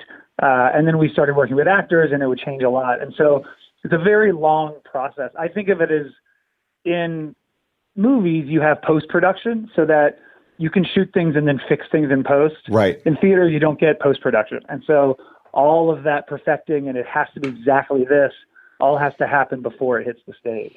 Are, th- are there any moments in Beetlejuice that you feel like are kind of a quiet hat tip to Sondheim? to Sondheim. Oh boy, I would never dare to say that we are doing it. Uh, my big fear is that he comes to see the show and hates it. That's my biggest fear in the world. I just heard about a show that he left at intermission, and I was like, oh, that would destroy me uh, if he if he left at intermission. I was just telling Um, someone a story the other day, like um, back in the day when we were doing shows at UCB. Anthony and I performed at UCB together. Uh, like one of like the big SNL writers, um, like I feel like I want to say it was like Jack Handey came to see a show and then left in the middle of it, and and and was like quoted as saying, "I'll never go back to that theater again." And I was in, I was one of the many members in that show, and it was like, oh, what? Like I've chased off one of the best comedy writers of all time from a theater. He won't come back to the theater, not even the show. Yeah, I I started my uh, theater career in New York as in, uh, in directing, and I assistant directed a show that ran off Broadway that that uh, people might know. I'm not going to name it. And Sondheim came to see that show as a musical, and at the end of this big production number, the people on stage saw Sondheim like put his drop his head in his hands, like ugh. and they're like on stage, you know, holding for applause and Right. to see the greatest theater writer of all time go, ugh. oh my goodness. I mean, it was very demoralizing. And and what do you think about uh, you know he's still you know active, which is a pretty amazing thing as Yeah. well. Like I mean, I mean, he's 89 years old, I think now. yeah, Um, but he's been developing this show. I don't know what it's. When I, I saw a reading of it many years ago now, it was called Gold at the time, and I don't know what it's called now. It's been. I think it's and like Buñuel. Is that the one that it's like the working title now Yes, is Buñuel? Yeah. so. yeah, Yeah. and uh, he's been developing it for so long. But it's like theater takes so long to to make, and the fact that he's still that active and trying to get another show up when he's 89 is incredible. I mean, Anthony, I want to be a little brutal. Are you willing to play Fuck Mary Kill for us with Stephen Sondheim, Andrew Lloyd Webber, and Lin Manuel Miranda? well, maybe let's just change the rules of the game a little bit because I think maybe it would be good if it was listen for the rest of your life, only listen to once a year, or never listen to again. Wow, way to If make this rest safe for life, work, Paul. Thank hands you. Down, hands down, Sondheim for the rest of my life. Uh, I mean, there's so much good music. It's you can that that 100. percent Andrew Lloyd Webber, oof. I'm not. I mean, I like I liked Phantom when I was a teenager, but I don't. I guess once maybe for him, which means I have to never listen to Lin Manuel again. Once I'll a year, listen that's to good. 90s rap, and that'll be fine. I'll listen to Biggie. I'll just turn on Schoolhouse Rock and Biggie at the same time, and then it'll feel like it. Oh my gosh. Uh, this has been fascinating talking to you. Thank you for spending some time to tell us a little bit. Tell people where they can find you and and uh, and keep track of everything. And Yeah, I'm on Twitter, the Anthony King. Uh, Beetlejuice is opening on Broadway. Previews start, I don't know when is coming out, but March 28th, and it opens April 25th on Broadway at the Winter Garden Theater. how does that feel for you knowing that you have the, I mean, it like, are you nervous at all now? What, what are you feeling uh, leading up to this? I know it's previewed in different places, but you know, Winter Garden Theater, home of cats. Uh, yeah. home of cats, home of Mamma Mia. it is. Uh, it's surreal because I never as could have ever thought I would have a Broadway show. Uh, but also, yeah, incredibly nerve wracking because theater is one of the few places where reviews really matter. Right. And so there's going to be an opening night and then an opening night party, and at that party, reviews will come out, and it could be a terrible night. oh, it's funny that you say it because it, it, you're right. I guess it's still where there are a few critics. It's not like Rotten Tomatoes. You're not getting a hundred critics from all different walks of life. It's it's a very finite group. Oh wow. Well, I'm yeah, sure. I mean, the solace you take is that Wicked, which is uh, has made billions of dollars, got terrible reviews. Oh, okay. So, yeah, always Wow, that's crazy. that Wicked. Wow, that's really fascinating. Well, Anthony, a pleasure talking to you, and uh, thank you so much. Thank you. Thank you.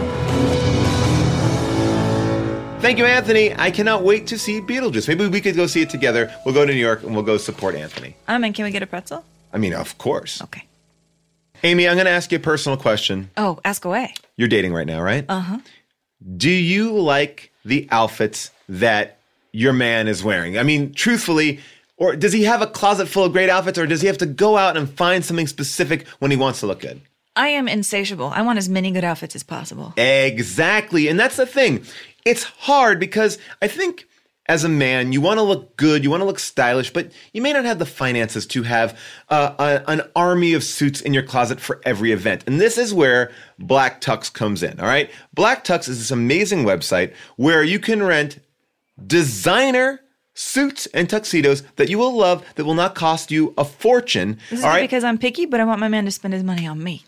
Exactly. That is what I'm talking about, all right? But the benefit of Black Tux is you wear it once and you send it back. So you can keep on refreshing your wardrobe time and time again for like literally I think a quarter of the price of what it would cost to even get a suit. It Probably even less than a quarter of a price. I mean, Black Tux has an easy online ordering process that brings your suit or tuxedo straight to you. You pick a style, and they have cool styles, not just like simple. It's not like you're walking into Sears and getting a suit. This is designer level stuff. It's fun stuff. It's sexy stuff. It's good stuff. You can try it on at home. You go like, do I like this? It looked good online, but now I don't like it here. You send it back. If you don't, if you do, you say it's good. They hold on to it. All right. And then they ship it to you two weeks before your event or your wedding or whatever you do. You check it out one last time.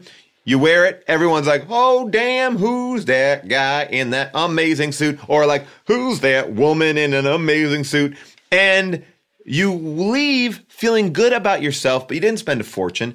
And you'll realize why 5,000 people have given this five star reviews. You won't find a better rental experience or designs like this anywhere else but on the Black Tux. And you know what? If you want to even look around, there are Black Tux showrooms all over the country where you can do your fit right there. It's so easy.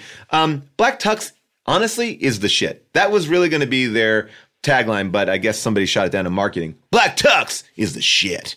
Um, rent your suit or tuxedo at blacktux.com and enjoy $20 off with your code at Unspooled. That's $20 off with your code Unspooled. to spell it Unspooled, U N S P O O L E D. That's blacktux.com, code Unspooled for $20 off your purchase.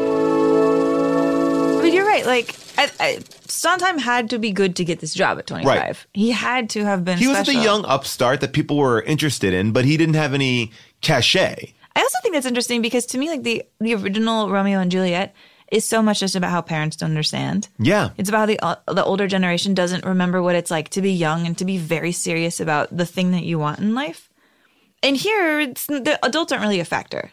No, it that's what I love about it. It again, going back to the idea of adaptation. What a brilliant adaptation of uh, of a classic. Like Romeo and Juliet is a classic story, but it puts a new spin on it. It's just about the kids. The parents aren't getting involved. The parents aren't saying don't do it. You know, you have a brother, you have you have social mores that are telling you not to fall in love. But yes, it's not going deep into, you know, cultural and race issues, but it's touching on the base of them, which is I don't even go over there because we just don't do that. You know, and these two people ultimately are asking the question, well, why don't we do that? And, you know, it's not going to solve anything, but to show this side and to show them equally, there's no villain. You know, the Jets and the Sharks, there's no good or bad on either side of it. Yeah, I mean, you get glimmers of sort of a build the wall attitude. Yes. I, I would say from the Jets, you know. And by the way, if we're talking But about Tony like, did kill someone. I mean, Tony is out of rage. Tony kills one of them. Like our hero kills somebody. It's true. Out of pure anger. This is a guy who's like, hey guys, let's not fight. Then two seconds in, he's murdering, straight up murdering a dude. He's like, bam, take that. Not like the level head does not prevail. And I like that idea that they're they're showing both sides are to blame. Although when you hear the Jets talk, you know, about the Sharks, Mm-hmm. they're basically like, these dudes are coming into our hood. I mean, because it is an immigration story too. Mm-hmm. Right, of course. These people have shown up in their neighborhood. Now, we fought hard for this turf, and we ain't just gonna give it up. the Emeralds claimed it, we shut them out. The Hawks, remember, they tried to take it away. We knocked them down the cellar. Yeah, but these PRs are different. They multiply. They keep coming. Like cockroaches. Close the windows. Shut the door. They're eating all the food. They're eating all the air. Food and free Help, I'm drowning in tamale. And, and you heard what that Lieutenant Schrank said, huh? We gotta make nice with them Puerto Ricans, or else. We gotta let them move in right under our noses and take it all away from us, or else. No, no. Yeah, you're damn right, no. It is so weird watching somebody with so much fake Tanner also Oh. have this argument. Yeah, it's hilarious to see a guy who's not playing Puerto Rican have just as much uh, brown makeup on as the people who are playing Puerto Rican. But what is interesting too is like they make a reference to the cops in that scene. And when it is these two young people against the cops, these two people, these groups team up against the cops. Right. You hoodlums don't own these streets. And I've had all the rough house I'm gonna put up with around here. You wanna kill each other? Kill each other. But you ain't gonna do it at my beat. Are there any questions? Yes, sir. Would you mind translating that into Spanish? And then everybody laughs at the cops because you know what? The universality here is like, even if we hate each other, we hate the cops more. This movie kind of combines social commentary, comedy, and this amazing music, and it all comes together, in my opinion, in the America song, because then we see the point of view of the Puerto Rican gang and their experiences in America. And this back and forth is kind of just so wonderful. Buying on credit is so nice. One look at us and they charge twice. I have my own washing machine. What will you have though to keep clean? Skyscrapers bloom in America. Cadillac zoom in America. Industry boom in America. Wealth in a room in America. I mean, it's a great commentary and a and I think, you know, again for going back to this idea at this time to show like there's two sides of this story. There's two perspectives and even between the men and the women on the same side, they're experiencing America and you you see how they are feeling in this world. Well, yeah, it's interesting that it goes down to this gender divide. Like the women are like, it's great. There's more opportunity. We can buy more things. And the men all see the downsides. We're crowded. Everybody looks at us with suspicion.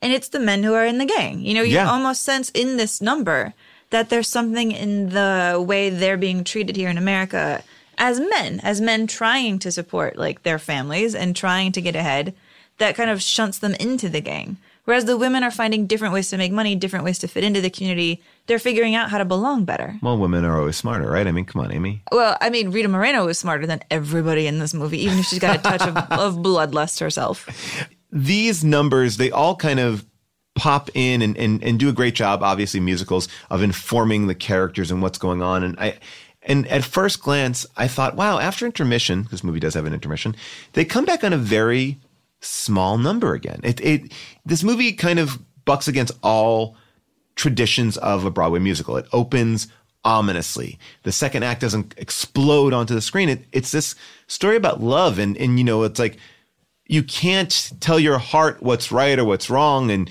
you know and while that's a very simple idea it uh it really thematically the opening of the second act is really kind of wonderful in getting you in to the headspace of these two characters because that's going to bring you to the end of the film and you have to care that's kind of wedding scene where they're in the, the dress shop and they're getting together singing about their love you need that kind of a low key scene to make the end pay off because it is kind of this bittersweet moment. And you don't know that they're going to die, but, or one of them is going to die, but it's, uh, I think this movie does a great job of just kind of seeing the inner psyche of these characters.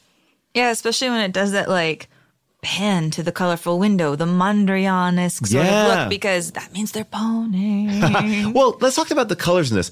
You know, I was going to say this is like a Technicolor film, uh, but I didn't see it labeled as that. But the colors here are so bright. And I thought a lot of it was sets. But even when you look out in New York City, the color of the buildings are very clean, like blue and yellow. It's, I think that's probably just great cinematography, but it's such a conscious choice. Well, it's, yeah, it's interesting that you say that because I kept thinking how much it looks like modern art. Do you know Yes, what I mean? How no, much it you're looked like 100% art of like the 50s and the 60s. I kept thinking about like Mondrian and I kept thinking about like bright abstract colors. That's like when you see these freeze frames from the film, it's like, this looks like a painting. Everything looks like a painting. Yeah, it feels very much of its moment in the art scene. And then, of course, like the colors get dimmer and dimmer and dimmer the more it goes on until you have like Maria, who starts off the film in a white dress, wanting to wear a red dress, then wearing a red dress, and then putting on this black veil. Oh, the black veil at the end was such a beautiful touch. I will such- yeah. It's great. She is good in that very last scene. That's her real acting scene. I mean, that's, I mean, look, look, like, we're also talking about, and I will say this to put out there, uh, according to the director, um, the two leads did not get along. Like, uh, Natalie Wood apparently had a shit list, and her love interest, the guy who played Tony, was the number one on that list. So don't even have more respect for her that she didn't even care for this guy. And I think their scenes together are really touching and wonderful. I love when he comes to her and tells her that he killed her brother. I mean, and then she gets over that in a way that I feel like is believable. Like he tells her honestly what happened and what went on. It's a movie where I feel like there isn't that much mistaken communication, which is always a pet peeve. Like he's like, no, I need you to know I killed him. I'm at fault. I'm not lying. I mean, only there's only one miscommunication, but it's not even uh full. You know, it it it could have been the Anita com- miscommunication. Yes, yeah, Well, sorry. yeah, and I, yeah, you're right. And like that isn't even a miscommunication. It's because in a way, like Anita has been treated so badly that out of spite, she's like, screw him. He doesn't get to know. This. She's saying, "No, I'm gonna, I'm gonna save. Like this is causing only problems. My, my boyfriend was killed. I was almost raped. Enough. Although the fact that she could pull off that Maria would be dead for more than I don't know two days would be very hard. They live in blocks away from each other. Yeah. Yeah. And it's not even that, that much of a miscommunication. It's more just like Marita Moreno, she shows up to deliver this message kind of against her will a bit, but because she loves Maria so much, she's going to let Tony know what's up. And then everybody treats her so horribly. There is that like kind of florid, terrible, horrible uh, rape that Yeah. happens or attempted rape that happens. By the way, can I just say, like, when Doc comes in catching them in the middle of this attempted rape, he's like, ah, shame on you kids. Like, it was the most lenient uh, reprimand for attempted rape. It was like, uh, oh, when do you kids stop? You make this world lousy. like, it's like, it's a very, like, I'm like, come on, man, let's get a little bit more uh, worked up here. she's justified in being like, you know what? I'm just going to end this relationship between these two people right now. Absolutely. You don't want your boyfriend's sister associating with these mongrels. I mean, they clearly this group, from what we see, are way worse than the sharks. Yeah, I mean, there's something sort of tragic in that you've seen Anita stick up for America and say things are okay here, and people don't treat us that bad. We can make it work. So she is justified in this, even though she does go a little bit far. So we've talked about this from a bunch of different angles. I mean, it's worthy just to mention some elements about production. I mean, you know, these guys are doing amazing dance moves, so much so that their their jeans needed to be dyed and re-dyed and distressed using special elastic thread to allow for the severity of the choreography. You know, uh, the the actors wore over 200 pairs of shoes, applied over 100 pounds of makeup, and split 27 pairs of pants. Um, and performed in 30 different recording sessions for this film. I mean, this is like, this movie is just, you know, when we hear about Ginger Rogers, you know, bleeding in heels, these characters also did it. I mean, you know, there's shin splints galore in this movie because they're landing on hard concrete. And I think one of the things I didn't realize was how much actual locations there were in this film. This movie was shot in New York and they actually had to keep gangs away from their shooting area. Uh, it was a very intense shoot. Yeah, I mean, Jerome Robbins is pretty brutal, to be honest. Mhm. Like the people who survived shooting his musical talk about like how everybody broke a toe or a foot.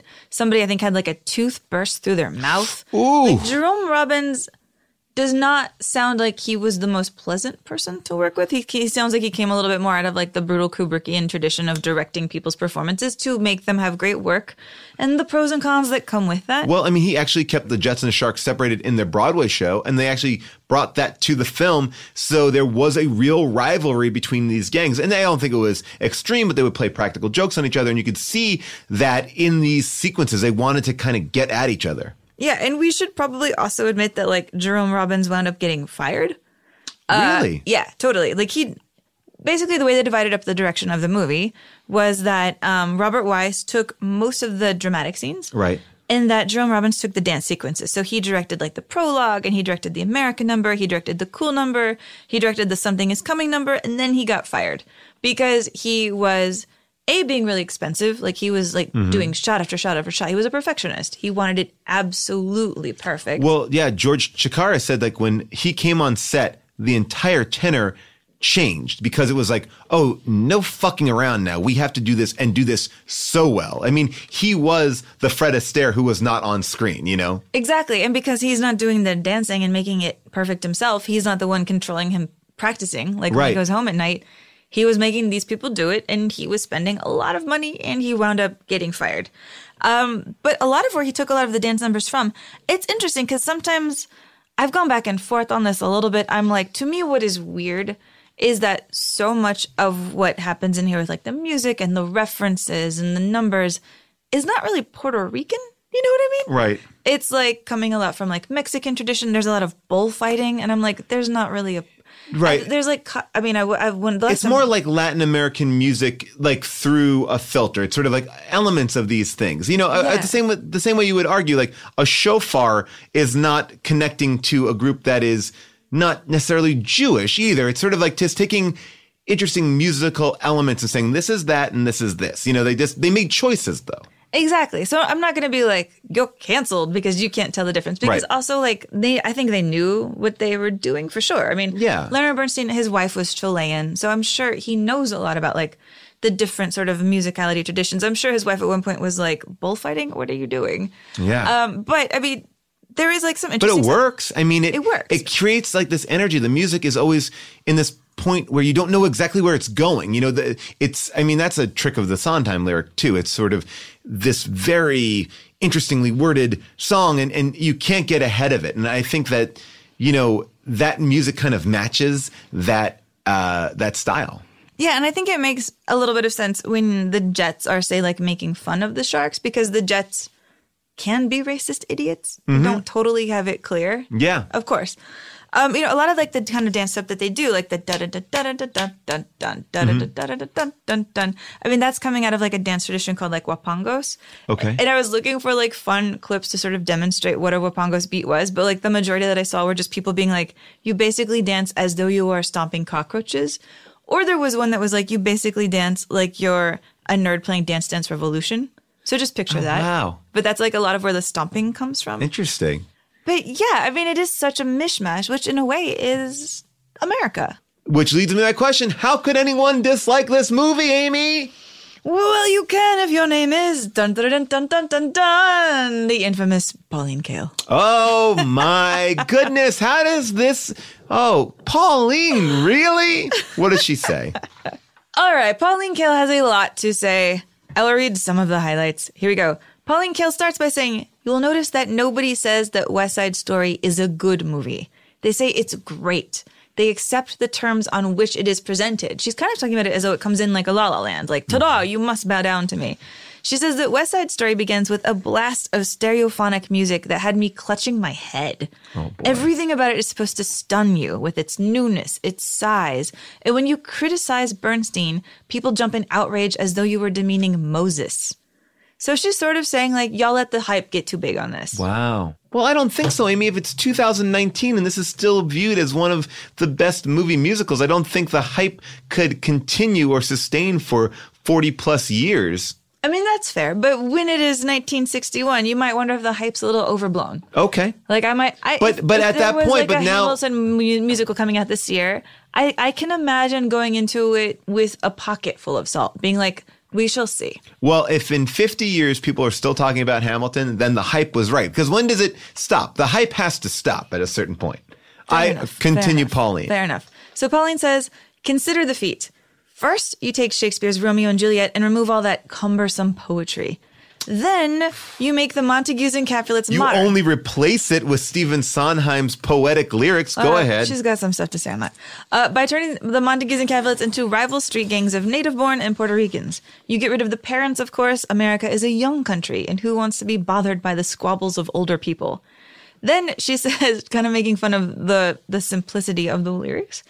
When Tony stabs Maria's brother and your mind fills in with, Oh, I am fortune's fool, the expensive screenwriters come up with a brilliant exclamation for him. Maria, he cries. oh, dot, this is real shit. I, I, uh, yes, I'm just listening. I'm not even commenting I'm anymore. halfway through the highlights. oh boy. The irony of this hyped up slam bang production is that those involved apparently don't really believe that beauty and romance can be expressed in modern rhythms. Because whenever their Romeo and Juliet enter the scene, the dialogue becomes painfully old fashioned and mawkish. The dancing turns to simpering, sickly, romantic ballet, and the sugary old stars hover in the sky. And then she says, How can so many critics have fallen for all of this frenzied hokum? But don't you think what she's missing is she's kind of longing for why it's not exactly like what she expected it to be, but then railing against it for what it's doing that is so different. I do think she's having a really hard time placing it as something of the now. That Right. maybe it just it, it it's hard to know what now is in the now. Absolutely. I think that a lot of things I, I know that, you know, I always go back to it's a personal thing, but when I saw Welcome to the Dollhouse, I was like, this is weird. This is not good. I don't like this movie. And then I saw it when I went to college and I was like, this is, movie is fantastic. It's sort of like the idea of like where you are as a person dictates a lot of, and where culture is. You know, these first movies that come out and, and oftentimes they kind of break a barrier. And like we said, Bonnie and Clyde, it opened the door for dozens and, and even what we're in watching now films, you know? It's true. I mean, I think she's basically being like, this movie is trying too hard. Because when she talks about the ballerina gangs, Mm-hmm. she says they are about as human as the Munchkins in The Wizard of Oz. Fuck that. It's a musical. You got to give it up for a musical. And then she goes into something I really agree with. She Mm. says she refers to clever little Natalie Wood. Oh, there you go. Basically, she talks about Natalie Wood the way I talk about Natalie Portman. So I get it. She says Wow. she calls Natalie Wood a quote Natalie podcast. That's our shirt. I no mean- more Natalies. Are you to say here on the podcast you're not going to take the Natalie Portman Masterclass? The new released Natalie Portman Masterclass on the Masterclass app? I I mean, I already signed up for it. I could talk forever, but I, I let me just let me just finish. Yeah, out sorry. Kael. Okay, let me finish finish out some Kael. Uh, she refers to Natalie Wood probably in the way she called Natalie Portman. She calls her quote a machine-tooled Hollywood ingenue. Wow. and says that she is the newly constructed love goddess, so perfectly banal that she destroys all thoughts thoughts of love. Okay. Quick question for you. Uh huh. Okay. Okay. Judy Garland, Natalie Wood. Differences? I think Judy Garland has wanted to hit it before. Hmm. All right. I accept that answer. but I don't see much of a difference. Really? Yeah. I don't see much of a difference between, you know, I think she's like, oh gosh, sir, you know, like I like I, I feel like she's a very oh my, and I, I think that Natalie Wood plays it a little bit more real. Huh? Who makes a better teenager? I would say that I do believe that. Uh, not You're coming to the dark side. You're coming to the dark side. I can feel it, Amy. Nope. No. No. No. No. No. No, you think- I you think- okay. I think Judy Garland makes a better teenager for Wow. sure. Okay. Uh, okay. Oh gosh, that's a great answer, Amy. Wow. That's the way that You're she. an That, that evil witch right now. Or am I the evil witch? No, I, mean, I just think, but that's like that was her teenager. Like, oh boy, oh boy. I mean, and, and by the way, I love that performance. I'm just saying, it's just like it's very affected. If you don't think it's Oh. affected, I don't think that Natalie Wood is affected. No, you don't. Please lower my bodice. One inch. Lower my bodice. Oh, hello. The Really? podcast You know just the- uh, devolves into us doing shitty impressions of young ingenues. Finally, we have done it. We have done it. Let me just finish out Pauline Yes. Kael for the love Still. of God. Okay, she's still going on. Pauline Kael says, if there's anything great in the American musical tradition, and I think that there is, it is in the light satire, the high spirits, the giddy romance, the low comedy, and the unpretentiousness and stylish dancing of men like Fred Astaire and Gene Kelly. She says there is more beauty there and a lot more humanity than in all of this jet propelled ballet. There we go. Don't like modern dance. Pauline Kael said it first. I mean, really, what she's railing against is just new dancing. It would be like, you know, I'd love to see a review for Breakin' 2 Electric Boogaloo. You know, I think what she's saying is here's this movie that's coming in like all hot, like, yo, I'm the raw story of the streets. And she's like, really? Let me read her review of American in Paris and see how down she is on that dancing, which is very similar to the dancing here. I'm sure she loves it. You're real bitter for a person who just saw this movie. I know, I really am. uh, you know, uh, before I ask the question that everyone wants to know about The Simpsons, I do want to say uh, one thing. When the movie first starts, you see these very prominent Al Wood posters in the background. It's like Al Wood is running for, um, you know, some sort of uh, elected official position. And I thought, oh, is this going to be a character in the film? Is this going to be like, he wants to clean up the streets? No. That's oh, just, what is my dad? yeah, he's just a, uh, Natalie Wood's dad. no, he's just a production designer. The guy who made the posters, like, made a, a reference to himself very prominently displayed. So much so that to a first time watcher, I was like, "Oh, this is going to be a this is to be like Harvey Dent and and uh, and Batman. It's gonna this is going to play into something." Nope, just West a producer. Side Wood. Yeah. No, um, all right. So, Amy, my second question for you: Uh-huh. uh, Is there a Simpsons? Is there ever? I decided to pick a musical number. Great. Uh, this is from a Simpsons episode where Homer becomes a food critic. And he is discovered at the buffet eating a bunch of food, and somebody says, Who's that guy who seems to love food? Who wants to sing a song about it? Who are you, and why are you ruining my retirement party? I'll have you know I wandered off from the tour.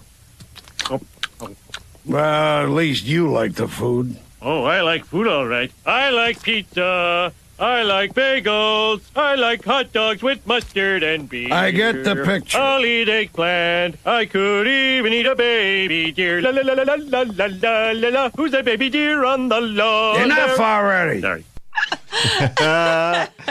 um, this movie, besides being a huge box office hit, uh, kind of cleans up at the Academy Awards. Um, you get an Academy Award for Best Picture, uh, Best Director, Best Supporting Actor, Best Supporting Actress, Best Art Direction, Best Cinematography, which is color, which we were talking about, uh, Best Costume Design, Best Film Editing, Best Music, and Best Sound. Wow, are The- you saying they didn't get one for Best Actress? I'm so surprised. Oh, wow. But they did, the only one they missed out on was Academy Award for Best Adapted Screenplay, which is interesting. And I don't disagree with that. I feel like every one of these departments that won, it's it makes sense. I mean, this movie is big and bold and and beautiful. It makes me a little bit worried about the Steven Spielberg adaptation of it because the way that we were talking about it earlier, if they're really going to get into the specifics of culture at that time, can you keep the lightness of that music? Does the music change? I don't know. I, I, I you know, it remains to be seen, and I, I think it's definitely open for another reinterpretation. I'll be very excited to see how that plays out, just from a point of view of how do you do something that has to be very much the same, but is going to be something that is incredibly different. Yeah, I mean, I'm interested. Like, it's interesting. It doesn't feel like it's a Steven Spielberg story to tell. I'm like, what are you going to add to this guy who Hmm. grew up in the suburbs of Arizona? Right. Know, I'm sort of surprised. It feels Like if Lin uh, Manuel Miranda was like doing it, would you say like I would want to see that? if if Lin I mean, Manuel kind of Miranda in- had not done Mary Poppins, I would be like very interested. but now I'm on the fence. Yeah, I mean, like you know, he did do you know like in the Heights, and I just think that there's a voice there that I would like that story to be told maybe from that perspective a little bit more. And when I look at Tony Kushner and Steven Spielberg, I'm like, oh, that's interesting. It's it's it's a point of view that is, I would argue, coming at least from the same direction that this film was coming from. Yeah, I mean, I think if there was a new West Side Story, it wouldn't sound like West Side Story. So I don't know how you make it sound relevant and old. You're right; it's a difficult needle to thread. And can you, I mean, can you get those songs out of your head? Like I said, this is a movie I've never seen, but yet I knew all the songs. All the songs felt familiar. So a new take on them, that's always a tricky thing. You know, the last time I could think of a great version of that is uh, the Sean Penn movie I Am Sam, where they did all Beatles covers. And Beatles covers seem to be the only kind of, you know, uh, place where artists can kind of take and adapt and, and kind of blow it out because I think the the rudimentary elements of the songs are kind of rich, and maybe this has the same. I don't know the same way to kind of be reinterpreted because Steven Spielberg said all your classic hits are going to be in there, the whole thing. Yeah, I mean, we shall see. I- We shall see. We shall see. We shall see. We shall see. Should we do like a Minnesota when new the new yes, West Side Story we will out? we will tackle that Yeah. in about a year. We'll be a, Yeah. about close to when this is all wrapping up, and we will tackle West Side Story. Oh my god, that means we should do one on Sunset Boulevard. What is happening? They're just remaking. I the re- know, Did you really. know that Hollywood remakes a lot of things? I mean, look, it happens all the time. Did you know that E.T. was a remake of Mac and Me?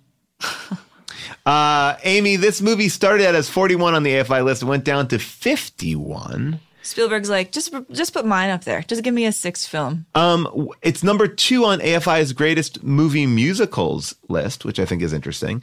Uh, number one being Singing in the Rain. So let's look at it in that context. Um, first of all, do you think 51 is about right? I'm at peace with it. I am too. It's directly in the center. Um, I mean, I do feel like rewatching this, I just see so much of the influence. Like again, maybe it's because of like the headspace we've been at. But Mhm. when you have, you know, the tomboy girl in the Jets gang show up, I'm like, oh, that's where Stallone subconsciously probably got that girl Right. in Rocky. You know, like well, everything seems to be recycled and recycled. I, I, mean, can see Clockwork Orange influences on this. yeah, totally. Or I can see influences in Clockwork Orange from this film. I mean, yeah, I mean, you could even say, I'm going to make a, a bit of a stretch, but even the ending of this when Tony gets taken out by all of the people. Yeah. Oh, It's Gladiator. I mean, right. everything in here is getting like taken and absorbed. I think even in ways that aren't even direct homages, honestly. I think No. it's just in the DNA of film culture. Michael Bay's favorite movie is West Side Story. It is not. It is. It is Which is amazing. And I love that idea that, like, you know, there may be something in Transformers that is from West Side Story. I'm sure there is because whenever a filmmaker loves a film, they're they're always putting something in or trying to recreate something. And Yeah, I mean, that shot of like Shia LaBeouf's girlfriend carrying a stuffed bunny as the camera focuses on her ass, totally West Side Story. um, so, Amy, just talk about this in one other way. We both agree is on the list. We're both okay with 50. But then, Singing in the Rain, number five on the list. Number five on the AFI list. So we're going, Singing in the Rain is the fifth best film according to AFI, and this is the 51st. And I think to myself, I go, wow, I wonder if Singing in the Rain is up there because it is about Hollywood, a little bit about the system itself, and it's paying off on the expectations of what a musical is. I, I don't know. I, I, I am curious about that. Like when I look at these two films back to back, and again, I'm a neophyte and seeing, you know, this one for the first time. I do think that this movie is maybe more important than Singing in the Rain for exactly what we talked about. Um, I think that Singing Rain is also amazing, but I, I am a little bit upset with that disparity of five and 51. That's interesting. I mean, I do think that, yeah, the dance styles are so different in that West Side Story is more about shapes and Mhm. abstraction. And, you know, yeah, Singing in the Rain is more about like individual performance, kind of like you were pointing out. I do wonder maybe it gets like a Gene Kelly bounce. Right. If they're like, well, we got to have a really good Gene Kelly in here, let's give it to this one. Well, picture me as an AFI voter. I've definitely seen Singing in the Rain. I have not seen West Side Story, and I think that there's a and I think there's a weight to West Side Story or a corniness to West Side Story that I've always associated with it, with not really knowing the film at all. I mean, I wouldn't be surprised if West Side Story gets a ding because it is so derivative of Romeo and Juliet. It's hard to say that it wrote this, you know? It's Well- hard to say that it came up with this plot. Well, you know what? We've been doing a lot of these polls online. Let's continue the polling and ask you, the listener, what you think. Do you think that West Side Story is a better musical than Singing in the Rain or not? We'll have you vote online. You can check it out there. I'm curious. I bet you Singing in the Rain wins, but I would hope that people would think before they just answer. It could also get the joy bomb factor. Like Yeah. singing in the rain is just always so fun to watch. Exactly. I would put on Singing in the Rain right now. And same with Wizard of Oz. This I would definitely watch again, but it's not like it's not a happy movie. I mean, look, there's another thing. It's it's not happy. It's it's sad. But look, number one is Citizen Kane, and that's not a happy movie either. So who knows? Amy, should we roll the die? I believe that we should. So Zocchihedron, roll that. Here we go. Here we go. Boom. Moving around, moving around, moving around. What do we a. We got have? 11. Ooh, 11. That is, uh oh, City Lights, our first Chaplin movie. Ooh, we got a Chaplin on the table. I'm very excited about that. Um, I'm again not super familiar with Chaplin as much as I wasn't familiar with uh, Buster Keaton. You know, these kind of artists. I understand who they are culturally, but I have never really sat down to watch one of these films. Well, then maybe this is a good candidate for a What is City Lights About challenge Oh. for the listeners and for you, Paul. I like it. All right, perfect. Um, everybody, go get your pencils, write down what you think it's about before you watch the movie, and then call us and tell us. Um, I already have an idea. Should I tell you what I think it is right now?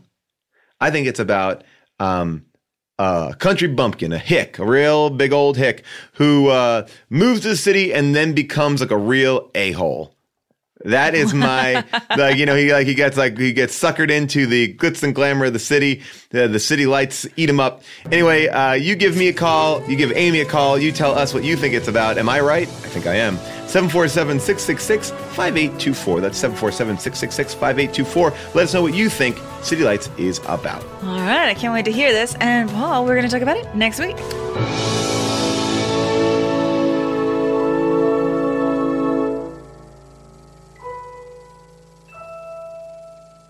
Amy, today's show is brought to you by Mubi. Mubi is the experience that you want from a streaming provider. Why? Because they curate films to make you appear smarter. These are not the films that you normally find on a different service. These are curated and put together by thoughtful film professionals, okay? They're amazing. If you are a movie person now, and if you're not, you should be one now, you will know that they have things in there like the acting debut of Bjork in a movie called The Juniper Tree. Whoa, I thought she no, I didn't know. I thought that was Dancer in the Dark was her first movie. Movie man. Well, we talked about this earlier in the show. You know, uh, Kazuhiro Soda, who is this amazing documentary filmmaker, um, his approach is his self-devised Ten Commandments of observational filmmaking, and the result are these documentaries that are unpretentious but complex and freeform yet beautiful, uh, and they honor and respect their subject. It's a it's a really unique way. I mean, I I, I love a doc, and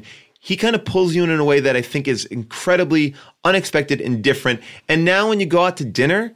You can say like, "Oh, did you guys see the latest uh, Kazuhiro Soda film?" Like, "No, I didn't see it." "Oh, you didn't see uh, it on Mubi?" "Oh, you're a piece of shit, and I'm the fucking best." so don't be a piece of shit. Uh, try Mubi for free for 30 days. That's mubi.com slash unspooled for a whole month of great cinema for free. That's mubi.com slash unspooled. Try it. See it. You like films. You're going to love Mubi. Hey, this is Arnie Niekamp from the Improv Fantasy Podcast Hello from the Magic Tavern. I fell through a dimensional portal behind a Burger King in Chicago into the magical land of Foon, and I started a podcast. Season 3 has just begun with a brand new adventure to defeat the Dark Lord. If you're a new listener or you've fallen behind, Season 3 is a great jumping on point, and we've got great guests like Justin McElroy. I sound like a fancy college professor. Eight nuts.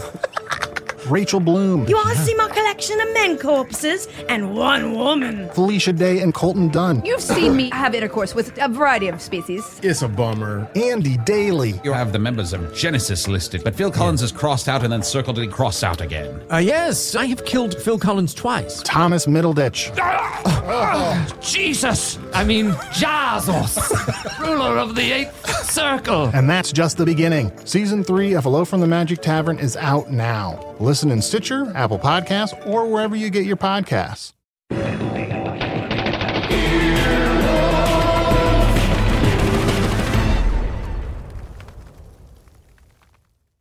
Whether you're making the same breakfast that you have every day or baking a cake for an extra special day, eggs are a staple in our diets. Eggland's best eggs are nutritionally superior to ordinary eggs, containing more vitamins and 25% less saturated fat. Not only are they better for you, but Eggland's best eggs taste better too. There's a reason that they're America's number one eggs. Visit egglandsbest.com for additional information and delicious recipes. Pulling up to Mickey D's just for drinks? Oh, yeah, that's me. Nothing extra, just perfection and a straw. Coming in hot for the coldest cups on the block.